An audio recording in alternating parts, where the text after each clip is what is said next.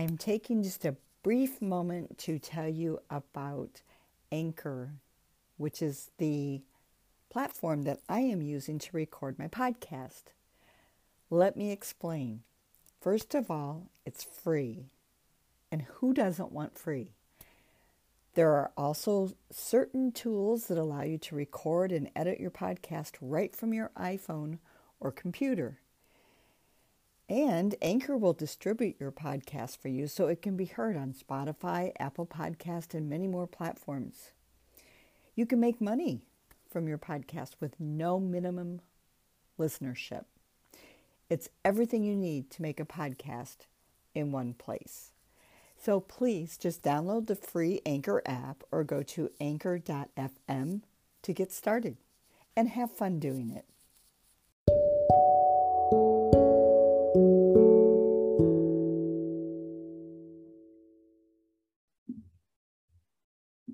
Got it. Hi, how are you? I'm good. How are you? I'm so so so so excited to finally meet you. I know. I'm me too. I mean, we've been like DMing back and forth forever, so I feel like I already know you. I know. Okay. So, first of all, here's what I had in mind. I would like you to tell my audience because I have a different audience than a lot of your other podcasters and all the things that you've been interviewing with. I've I've I've watched YouTube ones, the whole nine yards. um, but I have a totally different audience. Okay. okay. Um, tell me who you identify yourself with. Like who I identify myself with? Yeah, what do you identify yourself as? Like an actor, I mean an actress, um, right. a, a wife, a mother, a writer. You're so many things. Yeah, that I think that's the thing. I just, you know, I used to put titles to my names. So I would be an actress, a director, a producer, then now an author and writer, you know, a wife, um, a mother now, which I can't believe that I am. But I also think the main thing is like I am a human among humans. So I try to just go by that because anytime I put a title to myself, it, it separates me from other people. So it's, I feel like now I'm just trying to just be present with who I am. So I'm just me, which is, sounds silly at the same time. But yeah, I have a mm-hmm. lot of professions. I don't think so because I have a lot going on too. When somebody asks me that question, I'm like, hmm. I'm a wife. I am a mother. I mm-hmm. I I am an entrepreneur. I am a podcaster.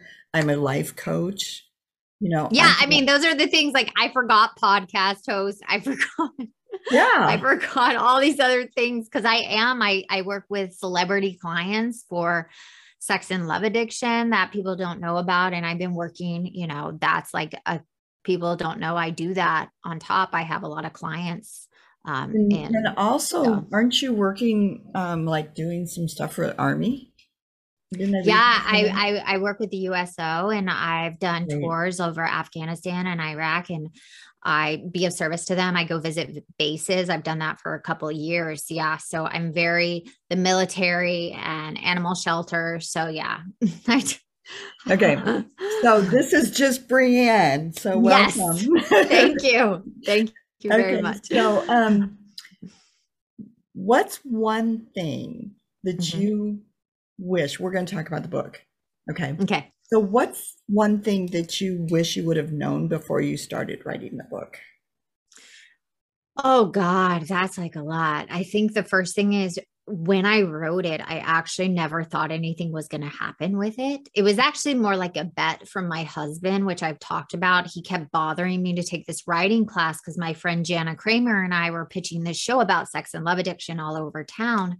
And what was happening was people were changing the the concept of the show. And I was getting frustrated. And my husband's like you have these stories that need to be told now and you're waiting for someone to tell you yes. So take this writing course. And I kept being like leave me alone. I'm dyslexic. I have ADHD I'm not a writer. I'm an actor. I have no interest. So when I finally say yes and I took this 90 day writing course I wrote the first draft as a memoir in 45 days so I just put everything in it. Like it wasn't even me, it felt like writing it. So I just went, and then when I was doing the rewrites with my editor and stuff, I just all this imagination, other people's stories after a decade of recovery, I just put everything in there. and I made it fiction.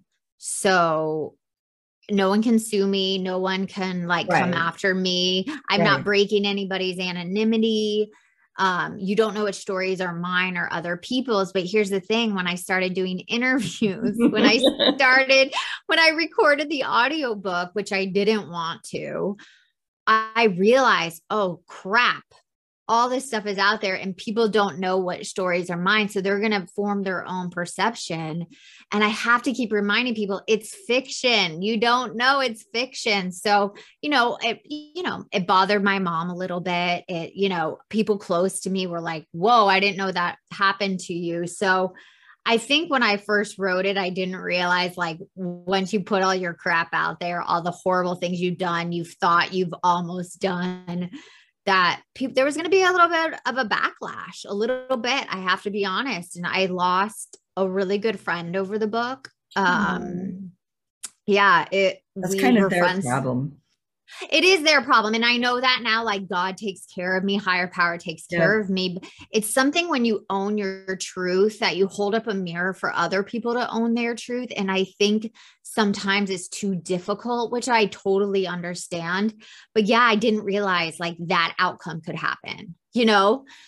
So I that's what i wasn't prepared for. I remember right after it started that you um kind of got your feelings hurt because you saw some negativity and you really had mm-hmm. to work on that. But you know what? No matter what any of us do or say, whatever, somebody's going to have something negative to say, and and we just have yeah. to let it go.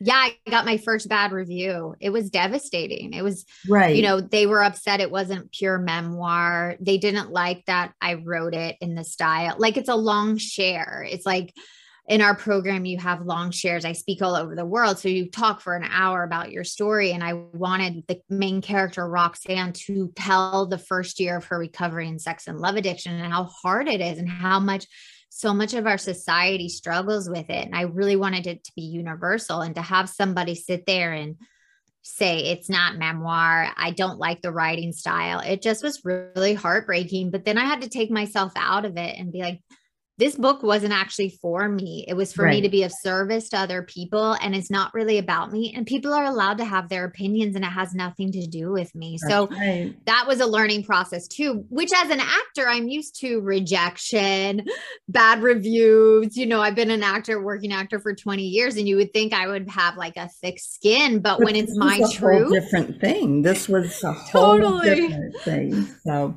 yeah. Okay, so what do you feel was your biggest failure, if there was one?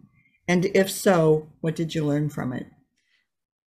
That is so crazy that you asked that because as an addict, I feel like a failure all the time. Really? Yeah, it's that's the tragedy of having an addict mind that we look at situations and we twist them where they didn't work out to our expectation or my fantasy of what a situation should look like. And I have to constantly remind myself like no matter what I do in this world, the whole inside of me, it's never enough and I have to constantly work on just self-love, being enough, just being and that everything everything I do is in service of other people.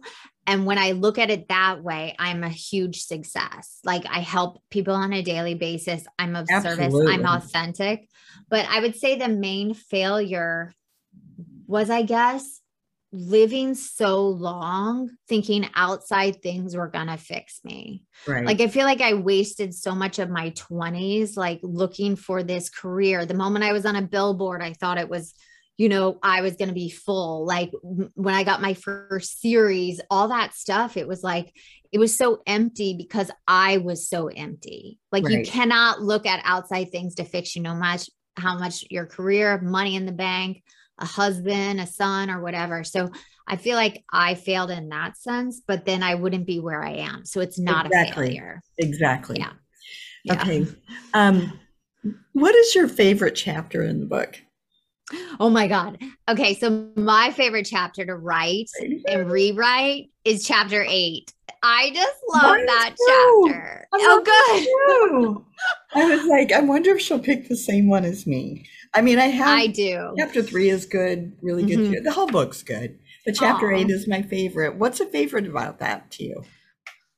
I don't know. I think that specific chapter, I was writing like a movie and a television show. So I was visualizing as a director and a storyteller what it would look like on camera. So when I got to write it, I really immersed myself in the visuals. Um, so that was exciting. And I love chapter 11. Every time I read that chapter or read it for someone, I always end up crying at the end. Me too. Oh, thanks. Yeah, that one's a good one. And the ones I hate, which I kept, I hated rewriting chapter five, six, and seven because it was like Yeah. looking back at the why adulting up, compare and despair. Because those are all like character defects that still live with me. So I hate Well, that it. would that was like torture. That it would- was torture, pure torture. But you know what? For for the readers, we see that torture and everything, and I think it helps us. good. I that's uh, that made my day because honestly every time i rewrote those i wanted to take the book and just like throw it against the wall and give up. Like it every time i read those it dredges up all this past. It's just it was really br- brutal to write all that down All right. So my mm. next question, okay because I know you're like got other stuff to do here too. no i'm here All right. So, what question would you have someone ask themselves if they didn't know that they were actually an addict, a sex? Well, that, that's a great question. Thank you for asking that. I think the first thing I would ask you do you have toxic relationships in your life? Do you have people that create drama and that don't show up for you? Is there always like an inconsistency? Because that's the main thing sex and love addiction doesn't just affect love relationships. It affects family it affects friendships it affects every relationship in your life. So that's the first person first question i always ask somebody when i'm working with them then when i'm speaking out of recovery. If you have drama in your life and relationships that is the first sign that there's an intimacy problem an unavailable problem picking unavailable people being unavailable yourself and that's the main thing I would ask always. Okay. All right. I I, I totally agree. Mhm. I, I do have a couple of friends that I consider them kind of in a narcissistic relationship too, but they kind of Mhm. all can go together. And and these these men don't want to show up. They want to send all these pictures and they want them to send pictures back and forth, you know, and all that kind of stuff. But when it comes time to meeting up, they always come up with an excuse. Yeah, because what the texting, what the DMing does is it's a it's a form of fake intimacy. It's not real. You're actually not connected to the other person. You could talk to somebody over the phone and through text and actually not know them. You could talk to them for months and months and months because when you're in person with another person, that's where the real intimacy occurs and you can see who the person is because on a text message, on a DM, on a FaceTime, you are not getting the real person. You are never going to get the real person. Exactly. And that's what I keep telling them like just get rid of them. They're they're toxic. But But Okay. then I would tell your friends that are keeping them around is where in you are you unavailable? Where in you are picking somebody that doesn't actually show up as a whole person? Because Good that's the thing to look at. You can't control what these guys are doing or these people are doing, but you control why do I mm. keep attracting these people that are not available? or why are they attractive to you? That's true, but it's usually because in you, you are not available. In you doesn't actually want someone to show up for you, or you're lacking the self love, or you're looking and trying to make this person be available to, so it gives you your self worth. Yeah. Thank you. You welcome. I, I keep tell I keep telling there's two of them and I keep telling them I just I don't understand why you even text them back. Why don't you just block them and be done? Send them my it? book. Send them my book. They can just read all about it. I I mean, have, Tattoo Girl has that problem. You know, Glam Girl, all those people in the book have that problem. Right. Mm-hmm. Okay, so thank you for that. Um, You're welcome. okay, this one is what advice would you give a significant other mm-hmm. of that person that has the sex addiction to get them to seek help? Yeah, I I work with a lot of people that are the significant others of mm-hmm. sex and love addicts and the number one thing I say is no matter how perfect you are, no matter how much you give to the relationship, it will never be enough. It has n- actually nothing to do with you. That when you are with a sex and love addict, they are incapable of completely committing because they don't have the tools. They didn't have the tools in the background. They're afraid of being abandoned, afraid of love, afraid of intimacy. So there is actually nothing wrong with you. You cannot be the most perfect in partner, have the perfect body, all that stuff. So that's the first thing. And then the second thing I always say is you can't change who your partner is. You can only change how you react to them. So again, I always go back and work with them about where in you that doesn't think you're lovable are showing up for, wherein you are not setting boundaries and sticking to them, wherein you are taking crumbs from a sex and love addict that's not getting recovery because it's like you're chasing the crumbs and I try to make that really prevalent. And if that person's partner is not getting recovery and getting help, because sex and love addiction is the hardest addiction, because underneath a chemical addiction, underneath the other ones is usually a sex and love addict. And that's the like PhD of all the programs.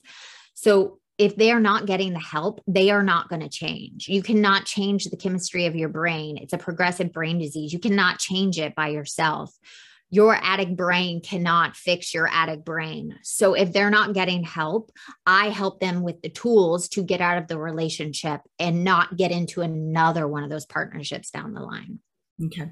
So I work with um, alcohol and drug addiction. Mm-hmm. And that I think is part of that really surprised me when I first read your book was like, oh my gosh, the pain that you went through with your withdrawn stuff. Oh, yeah. I don't think anybody's ever heard of unless you actually go through it. Yeah. And and I know that you know you've talked about this with other people, mm-hmm. but it you know to me it didn't seem the same because I've had these these addicts in here that had to get medical help mm-hmm. in order to mm-hmm. go through there. And oh my gosh, when I when I read you laying on the floor crying and and your you know your husband couldn't come and, and be with you and stuff I, my heart just went out to you. Yeah it was torture. It, it, I'm, and i'm so sorry that you had to go through that but you had to go through it and i and i get that. You had to go through it to get where you are.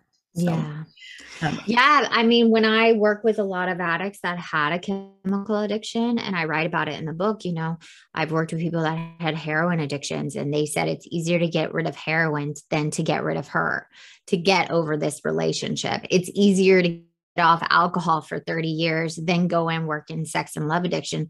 Sex and love addiction is underneath, it's the core addictions as little kids that we, with the codependency, with the parent issues, we have that underneath and we then put chemical addictions on top of it. So, usually it's more painful and it's more raw. I felt like when I was going through my withdrawal, that was nine months. I kid, I wrote about it. I kid you not, right. nine months of crying every day.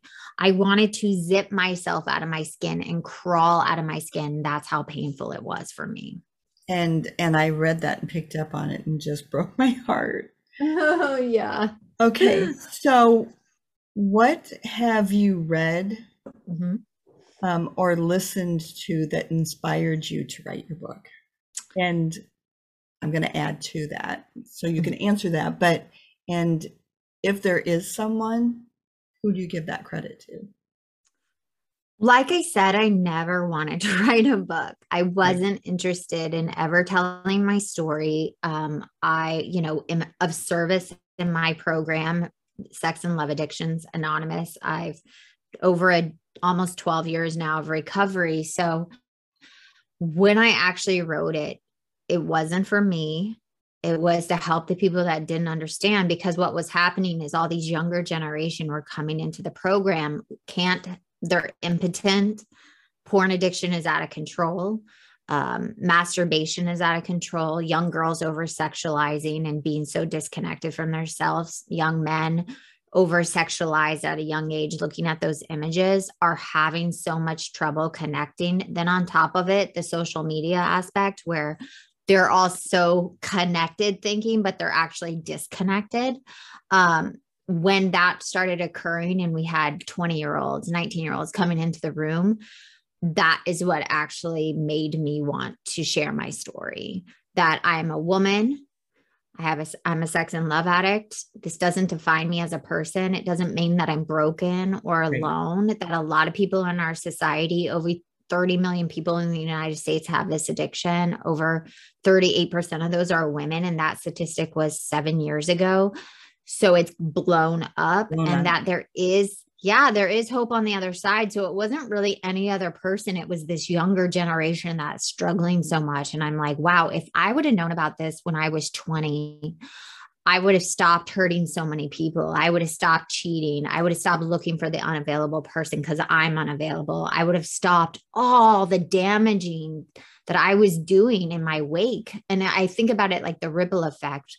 I would hurt someone, then they would go and hurt somebody else. And it's that stone where you throw a stone and it ripples out and it keeps going. And now I want to throw the stone and help people. Like if I help one person not damage someone else, then they won't damage someone else, and so on and so on. So it was about helping this younger generation get out of this horrible cycle with social media and all that sexuality that they don't understand. And I have a young son that's three right. and a half. Like, I do not want my son to grow up in this world looking for outside things to fill him and give him his worth. So if I can do the work and help other people that then helps my son live a better, healthier, healthier life, then I've done my job.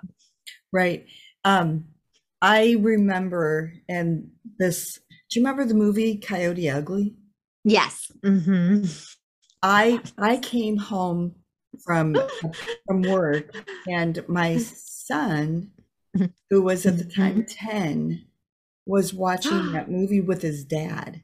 And I'm like, ah. what are you doing? I was so upset. And he's like, my husband's like, what? And I said, he has no business at that age watching this. Yeah. Like, mm-hmm. there's nothing. And I'm like, uh, there is. There and is. I, and then I found him like um, looking at some Playboy magazine. Well, it was when Farrah Fawcett's big thing came through.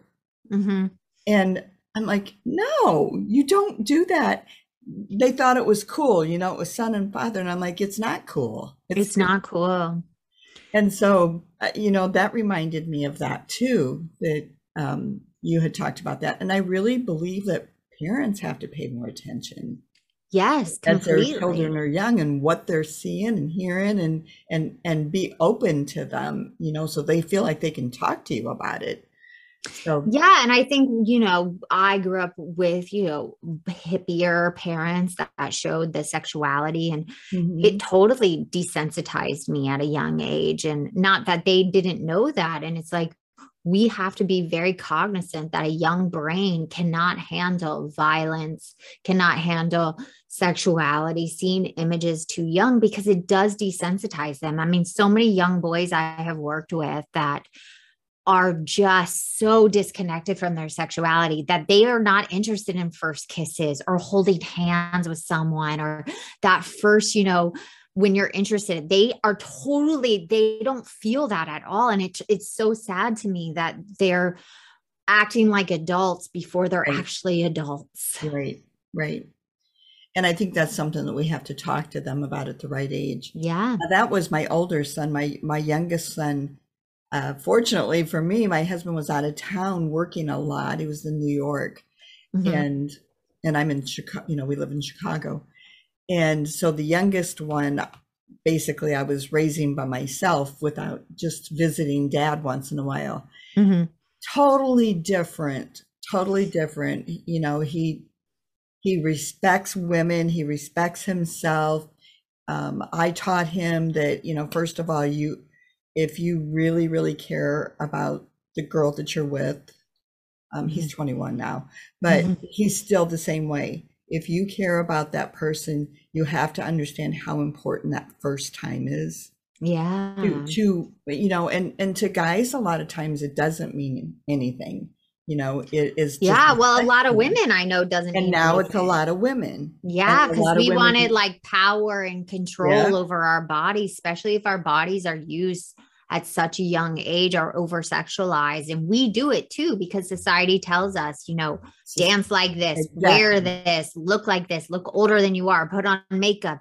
No, you have to look like this. And it's like, I got trapped in that. And that's where I found my power. I felt so powerless inside over the energy coming at me that that was the only way I could own it myself is to have power and control over someone else right. that they could not impinge on me yeah and so that's kind of what i wanted to get out to my listeners too was i i really hope that as as parents they will mm-hmm. start early yeah you know, it's to, important to help and and to try to have a good relationship or get out of it so these kids don't have to see you know a, a bad relationship between their parents and not even know how to build their own yeah. I mean, that's important to my husband and I too. You know, he's mm-hmm. in recovery for 33 years and we really try to model a healthy relationship for our son because we our parents didn't model that for us because they didn't have the tools. So it's like how do you communicate? How do you talk to each other? Are you showing each other affection and love you know not fighting dirty how to you know not bring that toxicity or have those conversations in front of those young ears. That's not appropriate you know. But right. also my you know my son if we have a bit of a argument he'll be like are you guys happy? At three and a half he's like are you happy? And he gets louder. And we looked at mm-hmm. him the other day and I said, You don't need to worry if mommy and daddy are happy. Like you don't need to ask us if we're happy. Right. We're we're having a conversation and we can disagree. We still love each other. We still love you. So it's teaching that there is conflict in the world, but you have to take care of it in a certain way. And you don't, he doesn't have to be worried how other right. people are feeling. And he doesn't have to worry that it's about him or that it's going to affect him. Yep. Okay, so going on, mm-hmm. who, I don't know why I chose this number, mm-hmm. but who are three people who have been the most influential to you? Oh, geez. So I would have to say, you know, my husband is one of them. Mm-hmm. He really helped me find a God, find, you know, my serenity, um, show up as my authentic self, the good, the bad, the ugly. He's seen all of it. And to have a partner stand next to you and not judge you for the things you've done in your life has been mm-hmm. very beautiful. But like I've said, he could leave me and I'll be fine without him. He doesn't complete me as a person. That's where I just want to make that very clear. Like he's not my soulmate. He didn't complete me. He didn't define me as a woman. I define myself. Um, the other thing is my sponsor. He is uh, a really hardcore badass. He likes to like mirror for me, like when he uh, I'll like call him and be like, I'm having a bad day. I just got rejected. I didn't get a job, blah, blah, blah. And he's like, Oh, poor Brianne. So sorry for you. Like he's just like puts me in my place, which I need it sometimes. You know, we right. all have bad days, but we also have someone to be like, why don't you stop and be grateful for what is in your life? Look around, look at all the things you've done, look at how many people you've helped, look how much you love your son. And so that and then another person that is just really meant a lot to me is my sister. She's like my partner in crime for life. Like she would help me bury the bodies so Aww. you know and she's a strong woman and she is a writer herself and worked in the magazine world. So i just really take a lot of my strength and i can go to her being dyslexic and she you know points me in the right direction and all that. So yeah. So can are you allowed to like is there stuff I can look up on her and read? Yeah, yeah, you can look her up. Her name's Stephanie. Um, did, Stephanie Davis. Yeah. yeah. yeah, she's um, she's a great human being. She, I always say she's a better version than me. She's like the nicer version than me. Is she younger or older than you? She's older. She's two years older. Okay. okay. I actually am a little okay. That's okay. Mm-hmm. I thought yeah. there'd be one other person that you would bring up. Just who? Tell me. Gabrielle. Oh yeah, Gabrielle's great. You know, she came in and I didn't know her at all. I met her through Jana Kramer and she I was going through publishing and working with publishers, and she really pointed me in a different direction, like owning your own voice, putting your stuff out there, not waiting for someone to tell you yes. And she really walked me through, you know, we were strangers at first. She really oh, walked me through how to own my own project and own my own book. And I'm forever indebted to her. I mean, she's such a great woman. So yeah. Thank you yeah. for mentioning that. She is a great I have so many people in my life that I, I know you do. And, yeah. I know you do. That just um, you know, obviously I've read her books and yes, she did an amazing job. I had to get her audio too, you know, besides yeah, she's great. And stuff. And uh, she's she's very good at, at talking to everybody that she can. In fact, I think a little bit too much probably. I, I don't know how she's not overwhelmed. well, but, she doesn't have kids right now. True. So there I'm like, wait true. till you have a kid. We were hanging true. out and I was like, wait you're you'll have such limited time. You have to like work everything in.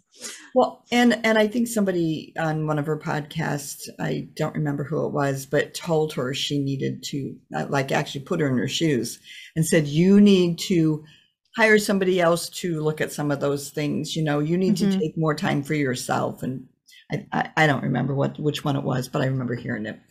Anyway so um what is one what? Common myth about your profession that you would want to debunk.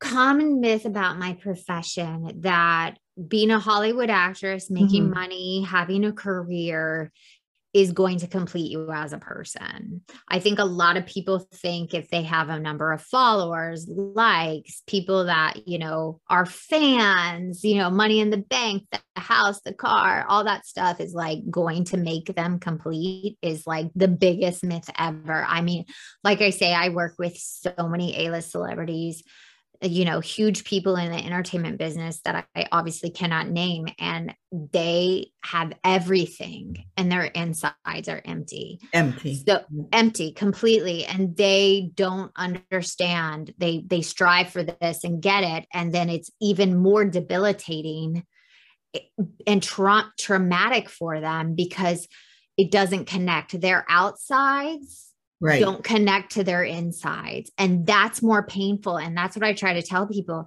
It is easier to live on the street as an addict and be in the dirt and the chaos because that's how you actually feel inside. It is harder on your spirituality and your emotions to live in this like pristine, glamorous world and be so empty because you are so empty. So, that would be the main thing is like do not come to hollywood if you are empty because it will amplify your emptiness. I mean we see all see all the addicts in hollywood that have everything and then commit suicide do drugs. Right. it's just so it's it's it's very very sex and love addiction is very rampant in hollywood. That uh, i'm getting that now. Yeah. Um, and don't you think people uh, I remember as a child thinking, "Oh, I want to be an actress. It's so mm-hmm. glamorous." Um, and I'll just briefly tell you, I ended up. This is so long ago, so it'll tell my age. but I was actually in the very first movie that Renee Zellweger was in.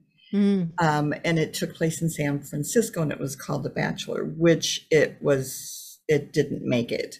Mm-hmm. You know, like Rotten Tomatoes, I think is like eight percent. oh my gosh. But but I had to be there. Mm-hmm. Like we were there three months and and I had to run up and down the streets in barefoot in a long uh, wedding dress and you know cold and mm-hmm. hours of reshooting reshooting and I realized technology has changed since then you know oh no you have to reshoot you have to do that and I think with Secret Life of the Hollywood so glamorous no, know, and that's what glamorous book, is when you go to the red carpet. That's glamorous. But, yeah, that's not what Hollywood is about. I mean, no. that's few and far between. And that's why I think in the book, Secret Life of a Hollywood Sex and Love Addict, that I really wanted it to portray the world of Hollywood from a working actress, not the A list right. celebrity that has everything given to them, where you have to pound the pavement, where you are working 14 hours a day, you know, waiting for your call, you know, if you're number five or below on a call sheet, it's like your life is different than the A-list celebrity. And exactly. so I really wanted to to to bring the audience into that world. And I think you did. Thank you. you. okay, now this one's going to throw you off. Okay. We're almost done. Okay, so if you were in my shoes, mm-hmm. what would have you asked yourself that I didn't? Oh my God, I don't. Let me see. What would I have asked me? Um, I don't think there is a question that I have. I would think that you should ask me. I'm. I'm. I can't think of one. There, you stumped me. I have no idea. I actually stumped you, really? Yeah, exactly. Okay. Well, if there isn't anything, okay. Um, okay, and then where can our listeners connect with you? Yeah, please reach out to me if anything I've said, if you are interested in sex and love addiction, how to look and see if you are one. There's 40 questions you can answer on uh, SLAA, 40 self diagnosed questions. Um, now, you know, get on SLAA? Type in Google SLAA 40 self diagnosed questionnaire. It will come right up.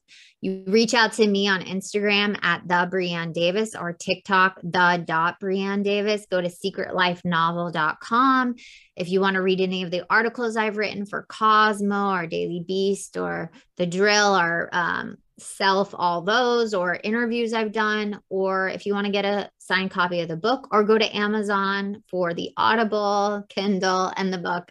It's Secret Life of a Hollywood Sex and Love Addict. It's the longest title known to man. Yeah, it is. and have, have you heard my story of like how many times I had to buy the book and and and I got the audio and all that? So yeah. Oh my gosh. okay. Um. So we've got that part. This is going to go back to your career as an actress, but and it's very brief. Uh-huh. What is one of your favorite movies or films that you would like our listeners to go back and watch? Well, I really loved being on Lucifer. The part of Detective Dancer was such a fun role. She was like five different characters in mm-hmm. one. So every scene, I got to be a different person, which was so exciting. I I love working on that set. One of my favorite movies I did that not many people know about is called Synchronicity. It's um, a sci-fi movie, romance movie, and I just love the character Abby. She's like a hard badass journalist, a sci-fi writer, and she's just I just loved playing her. Uh. And then I think another one I loved playing. Now, Lucifer, I believe, is on Netflix still. Yeah, right? Lucifer's on Netflix. It's season five. Yeah. yeah. Synchronicity, I think, is on Hulu now. Okay. Six six on History that I was on for two right. seasons. Right. Uh, Lena Graves is like one of the sweetest, kindest characters I've ever played it was season one was really difficult to play while I was going through personal stuff. So I'm really proud of that show. It's on Hulu now. It was on A and E and H and History Channel. So yeah. Okay. There's a lot. So, one last thing before we yes. end. So, would you tell our listeners mm-hmm. um, what is or has been Brianna's biggest life struggle?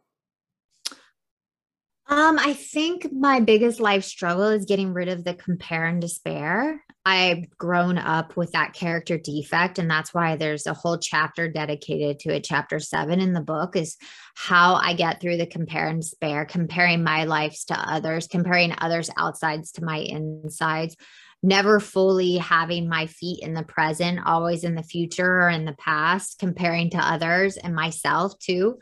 So I think that's my biggest life struggle. That's the thing that can take me to my knees every time I get mm-hmm. sucked back in. So every morning I hit my knees and ask God, my God, to to relieve me of that character defect and every night I thank God for giving me another day and gratitude for the things that happened today. So I think that's like the main my husband says that's the one that takes you to your knees every time. So yeah.